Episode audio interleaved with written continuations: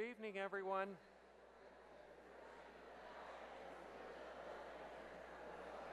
Good evening.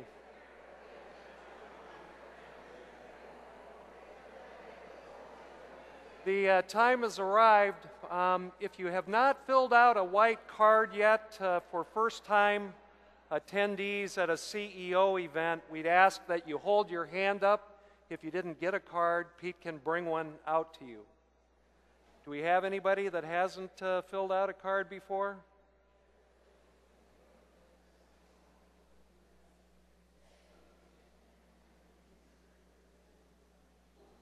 Okay, we have a few.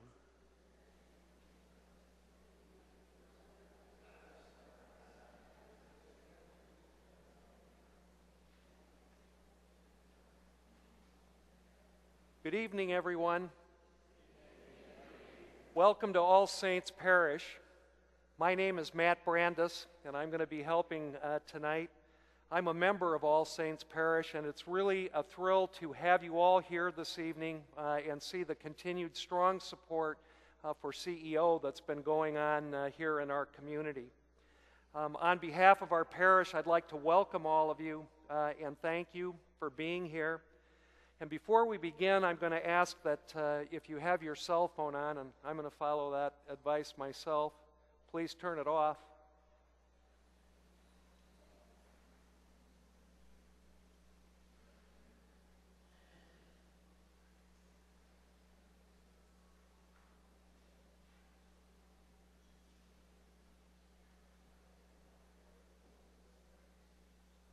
And now that we're ready to begin, I'd like to thank Father Flaherty and the parish of All Saints for hosting this event tonight and ask Father to come forward and lead us in a prayer.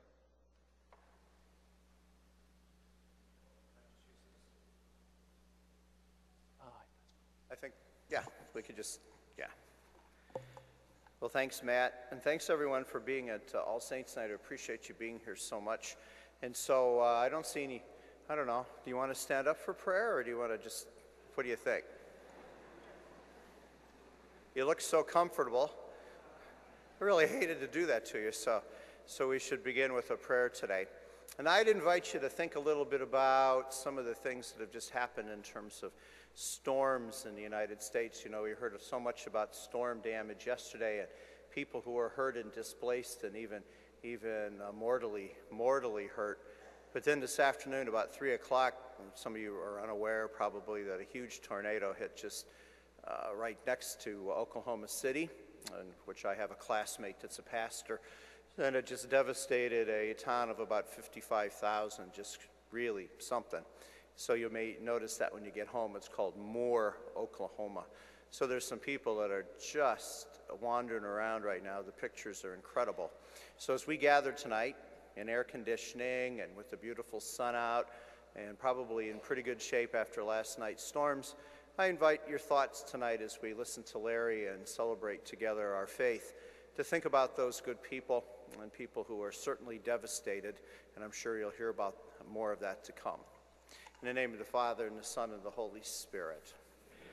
Father, we've come before you this evening for this outreach, and we ask you to be with us in the spirit of Pentecost we hear from Paul's letter to the Romans, we know that the Spirit comes to our aid of weakness, for we do not know how to pray as we ought, but the Spirit Himself intercedes for us with inexpressible groanings. And the one who searches hearts knows what is the intention of the Spirit, because He intercedes for the holy ones according to God's will. Lord, in this days after Pentecost, and as we've invited the Spirit to be with us, allow He who searches our hearts to hear our prayers tonight, to hear Larry's words, and to take them close to our own hearts, and to take what we've learned this evening, to take it with us into the world tomorrow as we face another day, another day of your blessings, and another day of the world's trials. We ask this to Christ our Lord. Amen. In the name of the Father, and of the Son, and of the Holy Spirit.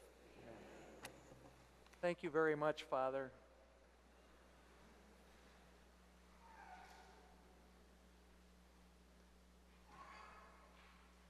I think we were going to begin with a song, but I'm not sure I see our song leader here.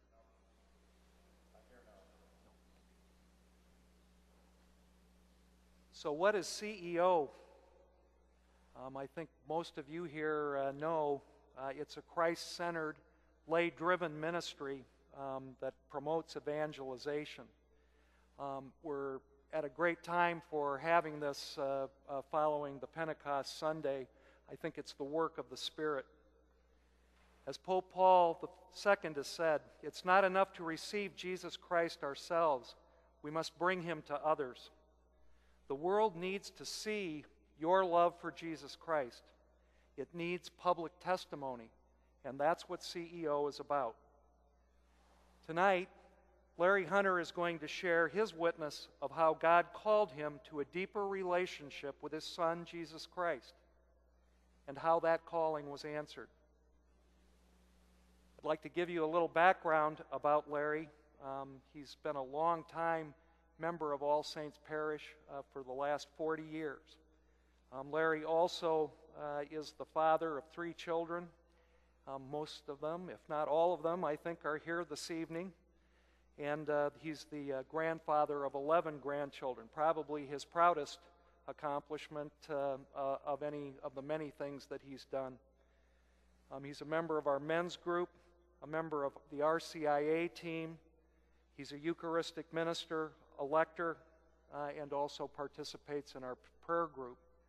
And uh, as you can see, um, good acts like that uh, are uh, just part of the picture. Uh, testimony is also important. And Larry is here this evening to give us his witness, and I'd like you to help me welcome him as we move forward this evening. Larry.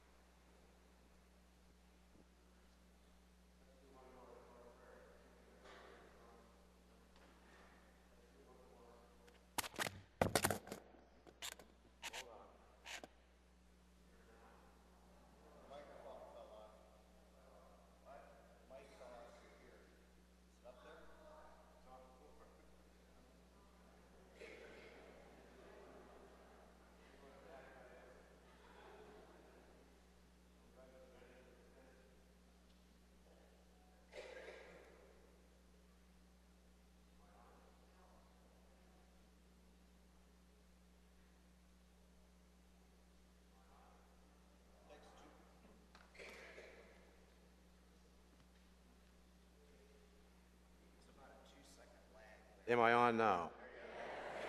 Takes two seconds. Thank you, Father.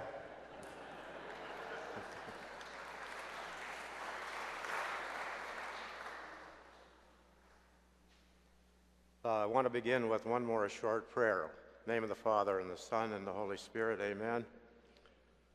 God bless everyone at this gathering, and bless every word that is spoken here tonight. Amen. In the name of the Father, and the Son, and the Holy Spirit. Amen. I am not a scripture scholar. I do not have a degree in theology.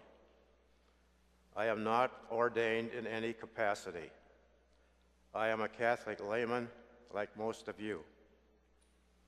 The very first time I heard about Jesus Christ, I was a small boy in Sunday school in the Mission Covenant Church in Lancaster, Minnesota.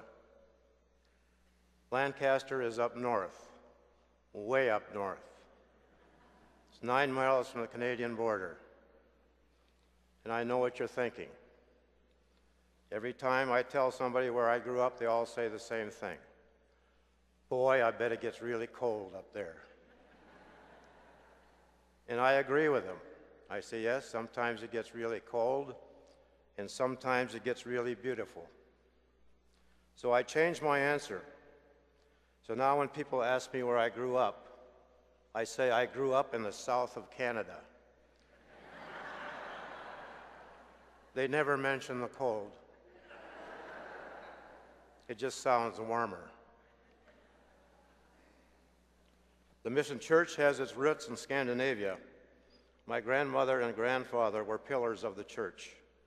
They raised 10 children in that church, and it was truly their church home. The church was very simple and small. Behind the pulpit, on the plain wall, which was the focal point of the church, you couldn't miss it when you walked in, it was a rather large painting of Revelations 3:20. You've all seen it. You may have one in your home. We have one in our home, and there's one down in the basement of the church. Revelations 3:20 says, "Behold, I stand at the door and knock. If anyone hears my voice and invites me in, I will come in and dwell with him and he with me. Behold, I, Jesus, stand at the door, your door and my door, and knock. If anyone, anyone, anyone hears my voice and invites me in, I will come in and dwell with him. Jesus never forces himself on us, but he is always waiting for us to invite him into our hearts. That was the main message of that church the whole time I was there. The teachers in our Sunday school classes would tell Bible stories on felt boards, using little images of biblical characters, and always there was a lesson about Jesus, stories of the Bible, mainly about his love and forgiveness, who he is and what he means to us. Through my eyes as a child, I thought Jesus was a very nice man. The teacher spoke of him in very loving and safe environment. And actually, as I now know, the messages were profound. They are the backbone of Christianity. They describe our reason for being here. They describe the purpose of our life. Ironically, I later discovered that the only time we talked about Jesus was when we were in the confines of the church. We never sat around the dinner table at our house and discussed who he was or what he meant to us. When I was on a date in high school or college, and yes, I had a few dates, you're supposed to laugh there. My date and I never discussed Jesus. We never talked about him in any way. When I sat in a fishing boat with close friends and family, we sat in fishing boats for hours. We never talked about him. It seemed to me that you had to be inside a church to do that. Maybe your experience was different. Do you talk about Jesus outside the church setting? Do you talk about him with family and friends and even strangers? Do you talk to him about with your kids and your grandkids? If you read his book, and listen to what he says, I believe he is instructing us to tell everyone that we know what we know about him. The only time we mentioned his name in our house when I was a kid was when we were going to eat and Grandma was around. We had a nice family my mother and father, an older sister, and a younger sister. My dad had his own business. He had a Standard Oil bulk dealer business. The whole business was wrapped up in the one man, my dad. He did everything, and he was good at it. He had a large following, mostly farmers, and he made a pretty good living at it. In, 19 spring, in the spring of 1947, my dad and his buddies took off on their annual fishing trip to Canada. And just before he left, my mother informed him that she thought she was pregnant again. He was ecstatic. He loved kids. When he returned a week later, he was not feeling well and went to bed for two weeks. That was not like him. His customers were understanding and tried to make do until he got better. After two weeks at home, we transferred him to the county hospital and he laid there for three weeks. After that, we were informed that he had to be transferred to a larger hospital to have his foot amputated. Gangrene had set in. By the time he got to the larger hospital, they removed his leg above the knee. The business began to suffer in spite of the fact that my mother's seven brothers and my dad's five brothers all chipped in and tried to keep it going. Even his customers came to town to get their products by themselves. Everyone tried to help in some way. Back then, they kept people in the hospital for long periods of time to aid in their recovery. Mother spent all her time at the hospital with Dad, and us kids were farmed out to aunts and uncles. We had plenty of relatives to choose from. When Dad was still in the hospital recovering, Mother decided one day to come home and spend some time in our house to get it in shape for when we all got back together. She even decided to do some baking for all the relatives who were taking care of us kids. She needed to get out of the hospital as well. As mother was starting the fire in our wood burning cook stove, she went to the back porch of the house and grabbed a small can of kerosene to help get the wood going. Everybody did that back then. It was standard operating procedure. However, one of the men driving the fuel truck, and unbeknownst to my mother, had mistakenly filled the, kerosene can with power fuel, and when she put it, poured a little bit, it splashed it on the fire, it exploded upon impact, and it came up her arm. She had to get rid of the can. She turned around and threw the can at the screen door hoping that it would go through them to the outside, but it didn't, and our house burned. It didn't burn to the ground, but it was completely gutted. Mother was devastated. She had to go back to the hospital and tell Dad what she had done. She blamed herself. He assured her there was nothing to worry about. He told her it'll all work out. Mother's pregnancy was confirmed and now she began to think that this was no time to bring another child into our family. We can't afford what we have. She didn't know where to turn for solving this dilemma. So one day, she sat me and my 13 year old sister down at the table at my grandmother's house and asked us what did we think about her getting rid of that baby based on the circumstances we were in. Even at that young age, we both said, She cannot do that. She could not do such a thing. My sister actually screamed it to her. You cannot do that. That was a heavy question to be put to kids our age, but we both immediately knew it was not an option. Our material problems should not be overshadowed by the gift of life. That was all my mother needed to hear She kept the child, another girl. If she had confided in someone else that would have agreed with her, today we would be minus one sister in all her great family. Maybe, just maybe, children should be in on decisions regarding abortion. God's people stepped up to the plate, so to speak. There were three Protestant churches in our town and one Catholic church out in the country, halfway between our town and the Canadian border. The Catholic Church was named the Holy Rosary Church, and it primarily served a Polish settlement of farmers who were customers of my dad. These people lived Matthew 25. Not only did they provide necessities for us, but they all prayed for us and with us. In fact, our town and the towns around, in our small towns around in our county, all took up collections in every place of business and gave our family $900. That was a lot of money in 1947. Our house got fixed up, and Dad finally came home from the hospital. His first announcement was to get our family back together and spend time with each other. So he said we were going to on a picnic the following Sunday at the lake. And that's what we did. Mother prepared a lot of food.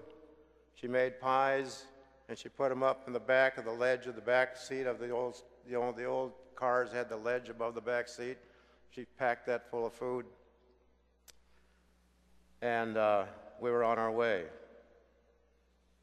She and the new baby and my oldest sister were in the back seat, and me and my other sister were in the front with my dad. Dad was driving without one leg, but he didn't seem to mind. As we were going down the highway, the old 38 Chevy began to shake wildly and head for the ditch. The tie rod had fallen off, and it rolled over in a ditch full of water. Mother was holding the baby up and screaming, and Dad was giving me instructions to stand up and push the door open straight up. I couldn't even budge it. The water was coming in, and Dad couldn't do anything. Finally, he got angry, and cussing like mad, he told me again to plant my feet on something and push as hard as I could. So I did. And just as I gave it the best shove I could, the door swung wide open. There was a man standing on top of the car and had opened the door. He happened to be driving by. We as a family regarded him as our guardian angel sent by God. We all got out safely without another, with another of life's experience under our belts. The men in the community got the old car back to town, put on a new tie rod, and pounded out the dents that hindered the driving. Dad was determined to run this business by himself. He didn't yet have an artificial leg, so he bounded around on crutches in one foot. Dad didn't like relying on other people. He knew in his heart they were trying to help, but he didn't think he needed help. To this day, I marvel at his determination. When that new baby was two and a half years old, Dad died. I was 12 years old, and the experience of my dad dying was both sad and strange to me. Dad's best friend was a pallbearer, and I remember looking at him across the aisle in the church in the front row where the pallbearers sat. I looked at my dad's best friend, and he was crying. In fact, he was sobbing, and I thought that was strange. That was not a correct behavior for a grown man. The culture of the man at that time was what I called the John Wayne syndrome. Men didn't cry. They would stuff their feelings and suck it up. They were loving and kind, but they didn't display much emotion or feelings. The minister at the funeral spoke of Dad meeting Jesus face to face, and I thought, well, that was okay, because I viewed Jesus as a very nice man. But I didn't get it. Mother was a widow at 37 with four kids and had never worked outside the home. Fourteen months later, my mother remarried. He was a close friend of my dad. He was my stepdad for 50 years and a wonderful man. He loved my mother, took good care of her. When I was 15, I went through our confirmation program at our church. At our confirmation ceremony, I was given a gift from the church. Here it is. It's the King James Version of the Bible. This one was printed in 1950 in Glasgow, Scotland. And in the inside is a little note to me, and underneath it it says Proverbs 3, 5, and 6. Apparently, they suggested that I read that. And how it reads in this King James Version is just like this it says, Proverbs 3, 5, 6 says, Trust in the Lord with all thine heart and lean not unto thine own understanding. In all thy ways acknowledge him, and he shall direct thy paths. Now, that could be a basis of a good discussion around a dinner table, don't you think? Three days before I graduated from high school, my mother, at age 43, gave birth to twin daughters. It was time for me to move on. There was no room in our house anymore with five girls in one bathroom. so I went off to college, and I pretty much ignored Proverbs 3. But thanks be to God, He didn't ignore me. My faith life was practically non existent when I was in college. I went to church a few times with a group of men in an organization I belonged to. There was no Mission Covenant church in that city that I was aware of, so I didn't go to church except when I went home. I did have one faith experience when I was in college. A boy my age from a neighboring town up in the country where I grew up was going to the same college as I was. We were not buddies, but we knew each other from back in high school. He was on a basketball scholarship and stood six feet four, and we ran in different crowds. One afternoon, I was in my dorm room studying. I don't know how that happened. when there was a knock on my door, I opened it, and there was my friend, and he was crying.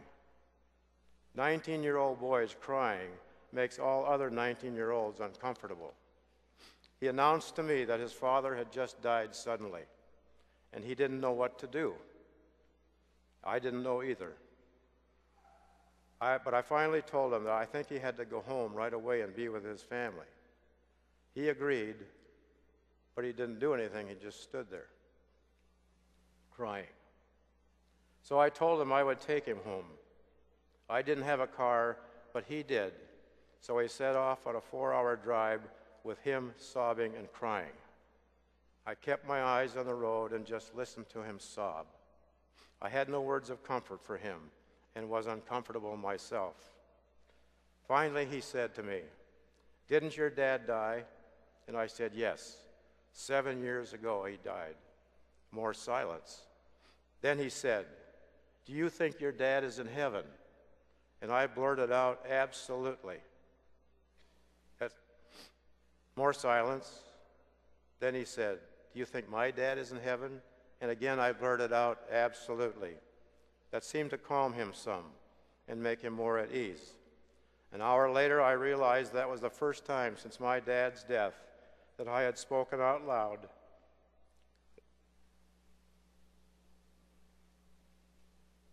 That I believed he was in heaven. And a feeling of calm and contentment came over me. I graduated from college, and the following week, I went to work in Cedar Rapids, Iowa for Collins Radio as an industrial engineer. It was the only job offer I had. I think it was the Holy Spirit at work. I was anxious to get to work because I had no money and debts to pay. So I caught a cab at the airport, Cedar Rapids, and as he was driving me into town, I told him I needed a place to live. He said, okay, and he drove me to 1416 7th Avenue Southeast. I walked up, knocked on the door, met Mrs. Myron Booz, liked her, liked the room. I rented a room for a dollar a day, and life was really good. There was a young lady in my department at work who had recently graduated from Clarke College in Dubuque. We became friends. She had a boyfriend, and I never saw her outside of work. One day, she invited me to join her and her boyfriend and an old friend of hers from Clarke to go to a movie. I was never a fan of blind dates, so I politely declined. She was very persistent, so eventually I agreed. Sitting in a two hour movie is not conducive to conversation, so when I walked her to the door that night, I asked her what she was doing the next day, which was a Saturday. She said, Well, she's catching the bus in the morning, going to Iowa City to spend the day with her boyfriend.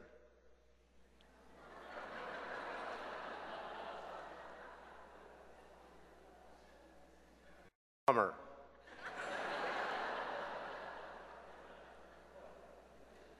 I had to think quick, so I suggested that she call him first thing in the morning and say she couldn't make it. She made the call. Last November, we celebrated our 51st anniversary.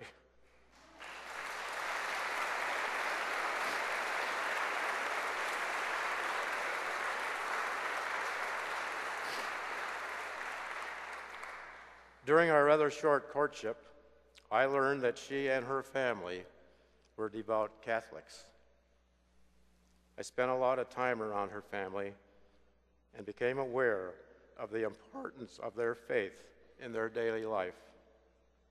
My wife's parents went to Mass daily before opening their store on Main Street in Manchester. I admired their commitment to their faith and their devotion to Jesus Christ in all aspects of their life. Of course, they were not perfect people, but they were peaceful, contented people that knew how to have fun and enjoy life.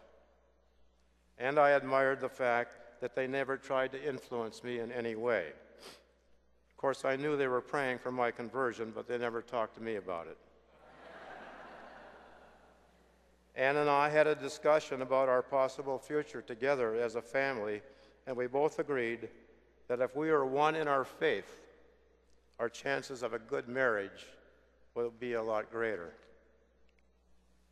I hadn't been out of college that long, so I told her that I would check out the Catholic faith. I would check out the church. I was very smart at that time in my life, so I thought that checking it out would be simple. Here's what I would do I would find out what to do, when to do it, learn the prayers, and show up. I attended a couple of formal meetings and then settled in with a priest one on one. He was just a few old, years older than I.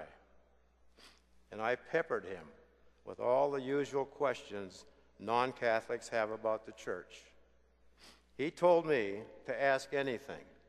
Don't hold back. And don't worry about offending him or the church. He was wonderful.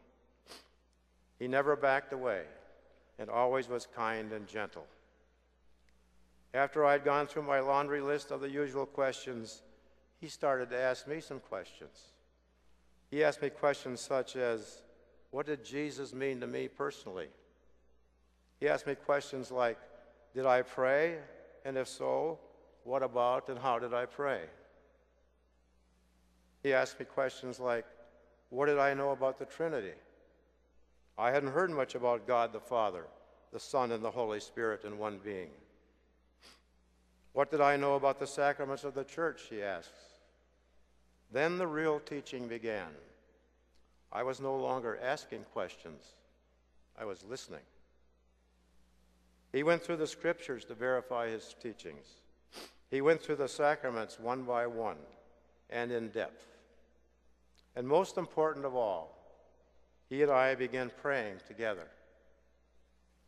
God was beginning to move from my head to my heart. Emphasis on beginning. Many people will tell you of a specific time and date when they experienced the adult baptism of the Holy Spirit, but mine was not that way. My experience of relationship came in small doses and mainly through other people and events. I was becoming excited about this Catholic Church. I told my wife to be that maybe I think I belonged in this church. The Eucharist was new to me. To receive the body and blood, soul, and divinity of Jesus Christ into my body was awesome. To be reconciled with a forgiving and loving God through confession was overwhelming. This was pre Vatican II. The Mass was in Latin, and I loved it. I joined the church in August 1961, and we were married in November of 1961, and a new journey had begun. Our first child was born nine months and five days after our wedding.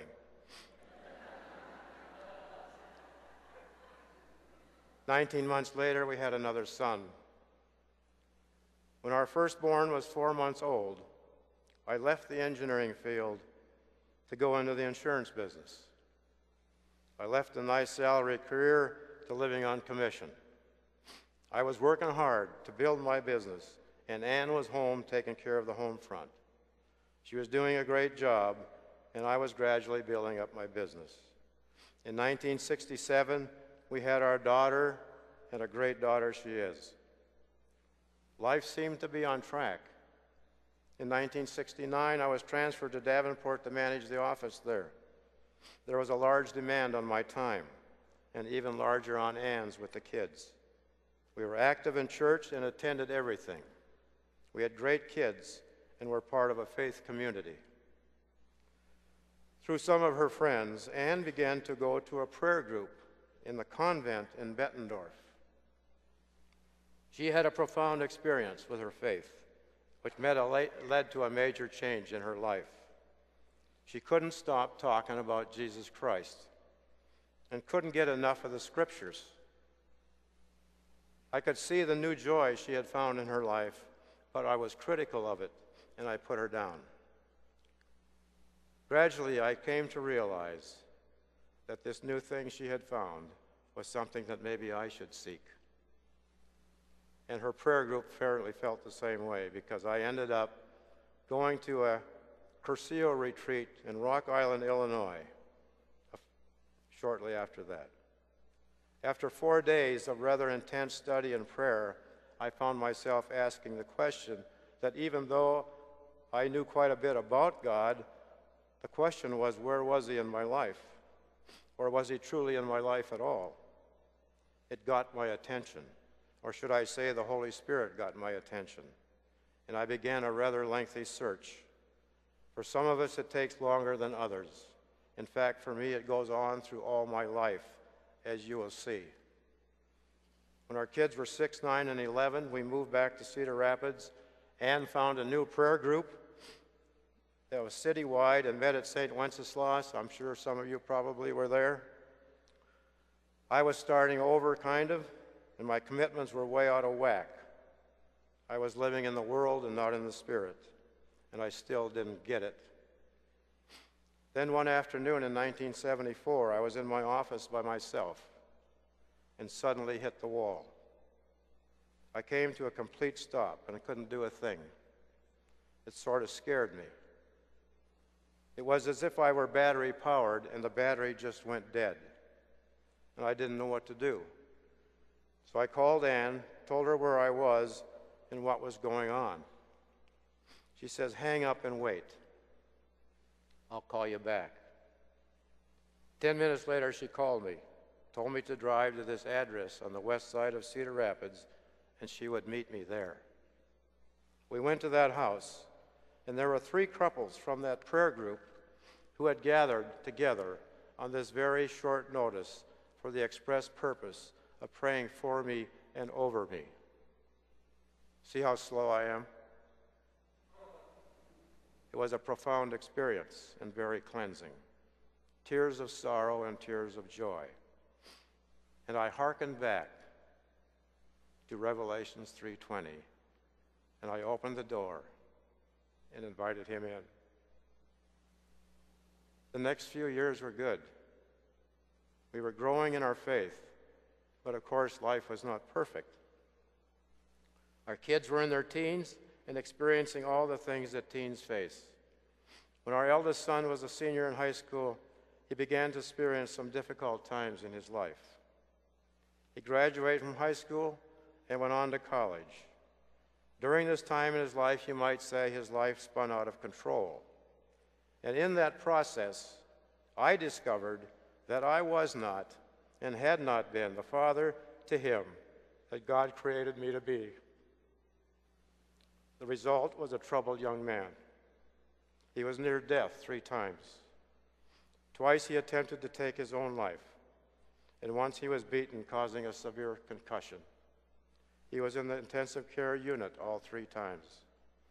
By the grace of God and the All Saints Faith community, he is alive and well today. Right there.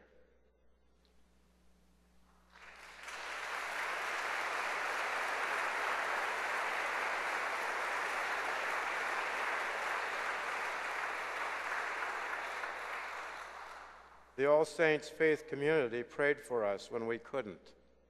The faith community from All Saints showed up in the intensive care units and prayed for his recovery over his bed. More lessons to learn. During this time, I was giving advice, not in love, but in anger to my son about drinking. Then the Holy Spirit said, Woe to me. He says, You are giving advice with a drink in your hand. It became abundantly clear to me that alcohol consumption was too big a part of my life. I discovered that for me, alcohol was a thief. It stole my money, it stole my time, it stole my health, and it stole my relationships. It was clear that I had to get it out of my life, period. It was a bad habit. But it was such a part of my social life that I wasn't sure I could get rid of it all by myself.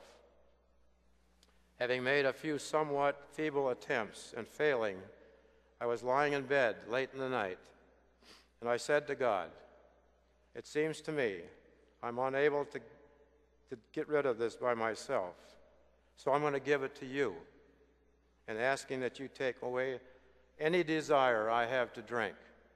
And he answered, I quit 30 years ago. Does God answer prayer? All through our 51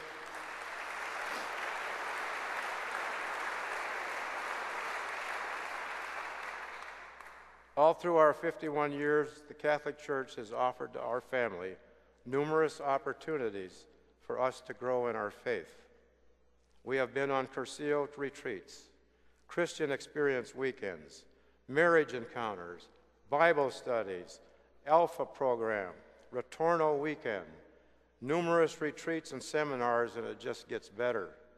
We attended the Holy Spirit Conference at Notre Dame and Pittsburgh, and closer to home, the Holy Spirit Conference in Peoria, Illinois, almost every year.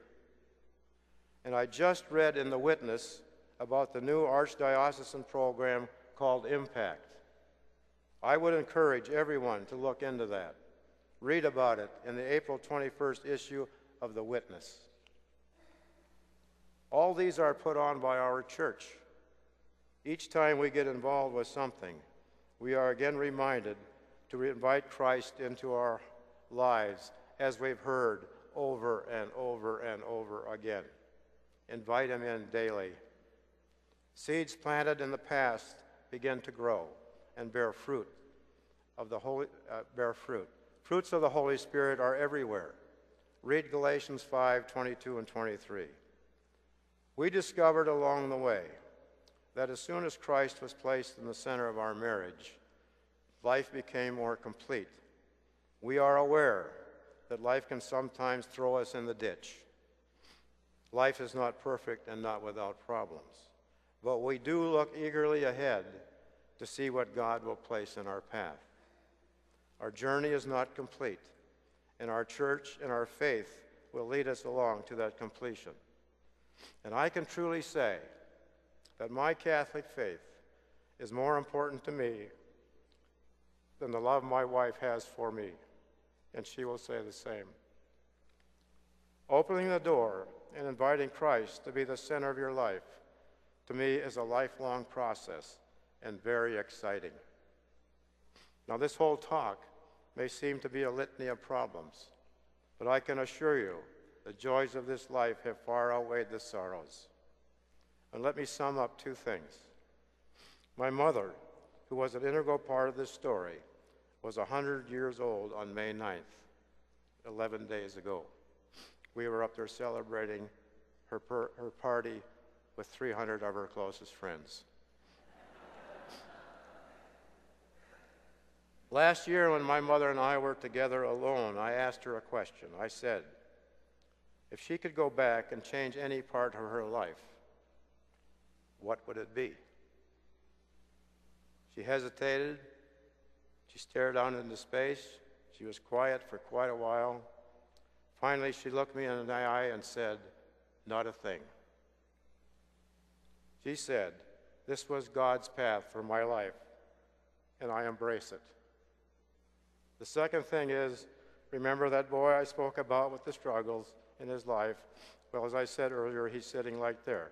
He's no longer a boy, and he walks with God.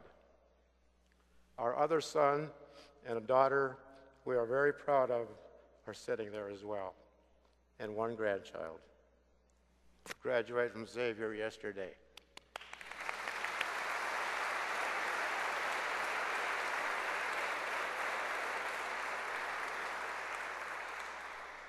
As I grow older and am ever more aware of my own imperfections, I am increasingly grateful to have a relationship with the one who has experienced what it means to be human. From my, from my smallest misstep to my worst choices, I know that none of my actions are beyond the understanding, compassion, and forgiveness of a God who is not distant or remote, but intimately bound to me in love, as he is to all of you. That's my story up to now. And all of you have a story too. Every one of you has a story to tell. Jesus wants us to share it with each other. So share your story every chance you get. And to end up this talk, we're now going to stand up and sing a song. John's going to play the guitar, and we're going to sing out of number 377 in the book, Here I Am, Lord.